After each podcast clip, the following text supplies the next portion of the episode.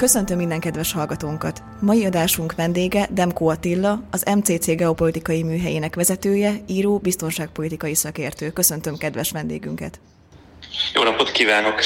Ön egy februári interjúban arra hívta fel a figyelmet, hogy az ukrán-orosz konfliktust egy demokratikus, nyugatosodni vágyó és egy autoriter fél-ázsiai ország közötti ellentétként leírni tévedés, és az ukrán nacionalizmust emelte ki, mint ami szemben áll az orosz nacionalizmussal. Kifejteni ezt bővebben? Abszolút, tehát ugye klisék, klisék és narratívák alapján közelítik meg nagyon sokan nyugaton ezt a háborút, ami nem azt jelenti, hogy ezek teljesen tévesek, de azt jelenti, hogy csak az igazság egy szeletét bontják ki. Tehát az nem kétséges, hogy Ukrajna bármennyire is problematikus sok dolog, ami az elmúlt nyolc évben történt, e, egy jobban működő demokrácia, mint a, hát a fél autoriternek vagy autoriternek tekinthető orosz rendszer.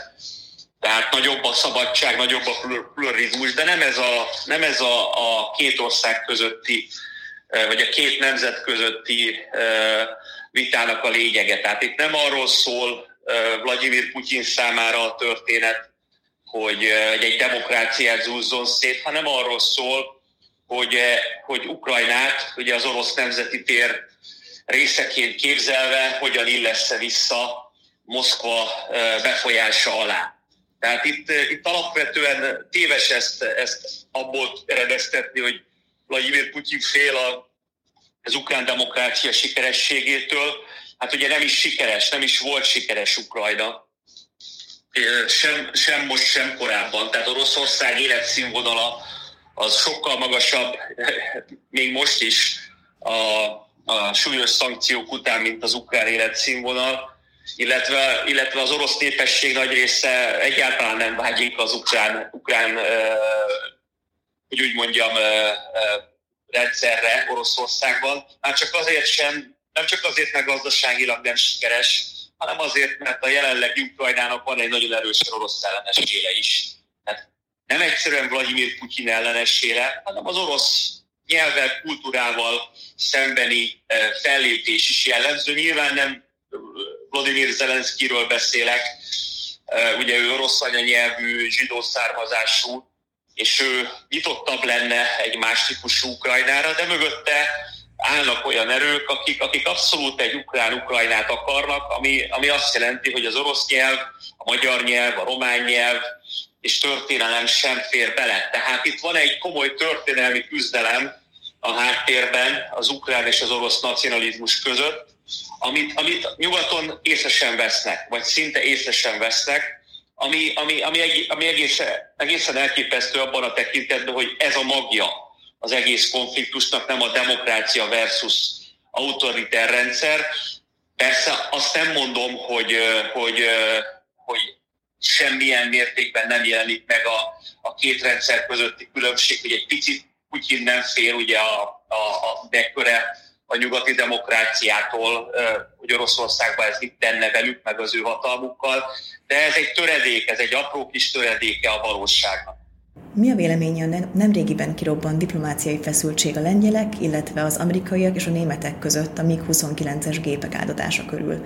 A lengyelek ugye azt akarták, hogy az amerikaiak szállítsák le Ukrajnának a használt vadászgépeket a németországi, amerikai fennhatóság alatt lévő Ramstein légitámaszpontról. Ugye Lengyelország egy nagyon nehéz helyzetben lévő ország, Oroszországgal közvetlenül szomszédos, ezért ők különösen érzékenyen figyelik ezt a háborút. Ugye Lengyelországnak is jelentős történelmi sérelmei vannak Oroszországgal szemben, a legjelentősebbek talán a térségünkben, ezért, ezért számukra ez egy élet-halál helyzet, még akkor is, ha, ha, ha szerintem Lengyelországot közvetlen veszély azért nem fenyegeti, de nyilván ezt a lengyeleknek kell, ezt a lengyeleknek kell eldöntenie, hogy ők mit látnak veszélynek és mit nem, nem nekünk.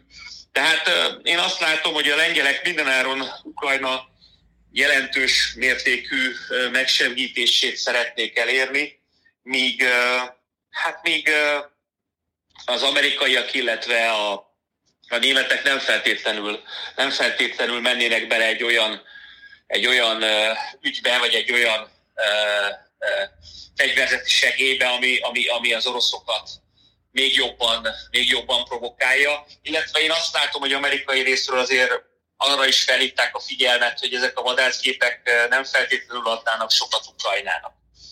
Tehát itt van egy katonai vita is a, a, a háttérben, hogy mennyit adna vajon, mennyit adna vajon ez a, ez a ez a fegyverszállítás ugye Ukrajnának, miközben, miközben nagyon látványos lett, és ugye nyilván a lengyelek, lengyelek cserébe azért kértek, kértek volna amerikai vadászgépeket is, tehát pontos lengyel javaslatot nyilván nem ismerjük, hogy ők hogy meg mint akarták ezt kivitelezni, de biztos, hogy amerikai részről ez, ez egy teljesen nyílt elutasításban végződött, ami, ami, ami mindenképpen egy, egy feszültség volt most itt a két fontos szövetséges viszonyában, de azért úgy tűnik, hogy megoldódott. A kárpátaljai magyarság helyzete nem könnyű. Ön szerint közvetlen veszélyben vannak az ukrán szélsőséges nacionalizmus miatt? Hát az a probléma, hogy ugye Ukrajnában 8 éve folyik egy magyar ellenes kampány, Igen. ami, ami, ami részben abból ered, hogy ugye Ukrajna Ukrajna, ahogy mondtam, különösen Nyugat-Ukrajnában egy, egy ukranizáló nacionalizmus is megjelent a demokráciát, meg a nyugatos, nyugat felé való közeledést követelő hangok mellett. Ugye már 2013-14-ben a Majdan téri események során is, és egyből elkezdődtek már 14-ben a fenyegetések a magyarok ellen, ez fizikai, nem csak hogy fenyegetések, hanem a támadások is. Persze ezt a egészet árnyalja az, hogy erre Oroszország is felfigyelt, és orosz részről is voltak provokációk, úgy, úgy nyilván ezt, ezt próbálták rejteni. Egy esetben, egy esetben kiderült, hogy az oroszok csinálták a, a, a, talán az egyik legsúlyosabb merényletet ugye a, a KMK székháza ellen, illetve vélhető, hogy számos cikket az oroszok rendeltek meg úgymond a magyar szeparatizmusról, meg Magyarországról, ami, ami bejárta az ukrán médiát. De ettől függetlenül a főfelelős az az, hogy egy abszolút kirekesztő jellegű ukranizáló uh, politikai diskurzus is megjelent. Ahogy mondtam, a, a nyugatos demokrata diskurzus mellett, sőt ez a, ez a diskurzus gyakorlatilag a nyelvtörvény és a oktatási törvény tekintetében uralkodóvá vált. Már a, már a konfliktus, még, még az orosz agresszió előtt, tehát a, a krími események előtt, már akkor a, a, a korábbi a korábbi nyelvtörvény megváltoztatása az egy fontos követelése volt a Majdannak. Tehát ez, ez az, ami felett elsiklik a világ, és ez az, ami, ami ugye a magyar-ukrán kapcsolatot nagyon megnehezített. Ugye 2017-től már Magyarország válaszolt erre, viszonylag finom eszközökkel, és mellette folytatta Ukrajna segélyezését, de ukrán részről nem értették meg, hogy itt ez a két oldalú kapcsolatoknak az alapkérdése, és, és még inkább rontottak a viszonyon, ugye a magyar tisztviselők kitiltásával, magyar diplomaták elleni titkosszolgálati műveletekkel, tehát, eh, tehát ez egy elég, elég, elég rossz helyzet, és egy elég rossz viszony alakult ki a két ország között, és ugye most láthatjuk, hogy, hogy most is vannak olyan, olyan álhírek, hogy először a SWIFT kapcsán, hogy Magyarország úgymond nem támogatja Oroszország orosz bankok levételét a SWIFT-ről, ez abszolút nem volt igaz, de ez bejárta Ukrajnát. Most meg sajnos olyan álhírek vannak, hogy Magyarország nem viselkedik megfelelően az ukrajnai menekültekkel, ami abszolút nem igaz, de sajnos ezek terjednek. Tehát ilyen értelemben a kárpátai magyarság természetesen lehet veszélyben, akár fizikai veszélyben is, mert vannak olyan ukrán nacionalisták, akik, akik abszolút, abszolút elhiszik azt, hogy az a talán még százezer, bár ugye a menek, 22 ezer elmenekültek, pár tízezer magyar veszélyt jelent Ukrajnára. Ami, ami teljesen nonsens, az EU NATO Magyarország sem jelent veszélyt Ukrajnára, de az biztos, hogy nagyon kell figyelni, különösen március 15-e környékén, hogy, hogy ne történjenek incidensek. És mondom, még egy, még egy nagyon rossz dolog van ebbe, ugye, hogy az oroszok is kihasználhatják ezt a, ezt a feszültséget a saját céljaikra, a két ország közti rossz viszonyt. ami, ami, ami azt jelenti, hogy akár orosz, orosz provokatív akciók sem teljesen kizárhatók Kárpátalján.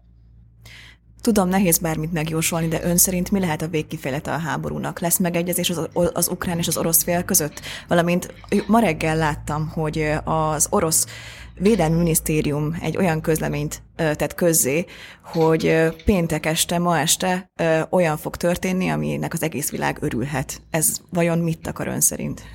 Hát találgatni nem tudok, hogy, hogy, hogy milyen milyen esemény lesz, aminek az egész fog világ, világ fog ülni. Oroszországtól nem sok olyan dolgot láttunk, sőt semmit az elmúlt két hétben, aminek örülni lehetett volna.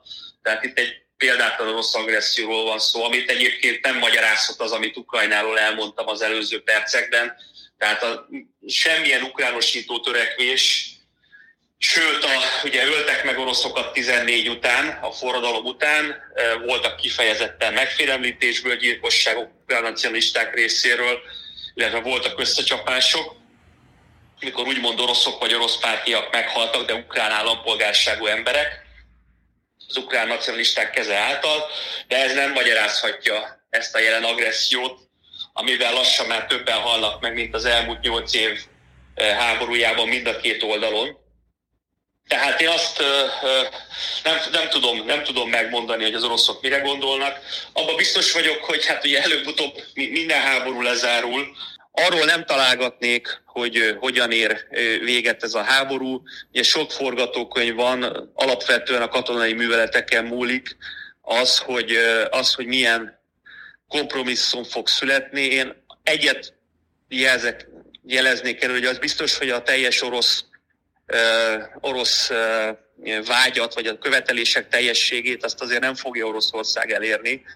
Akármilyen verességet is mér esetleg Ukrajnára, nem hiszem, hogy, nem hiszem, hogy mindent, mindent el tudnak kérni, és egy egész Ukrajnára, egész Ukrajnára egész Ukrajnát uralni tudó bábkormányt fel tudnának állítani. Tehát itt, itt annyival erőteljesebb az ukrán népi ellenállás, annál, mint amit szerintem sokan vártak, hogy, hogy, a, hogy, hogy azt, hogy Nyugat-Ukrajnára, vagy akár Kievre, Kievben egy stabil rendszert fel tudjanak építeni az oroszok, ennek az esélye azért csekély.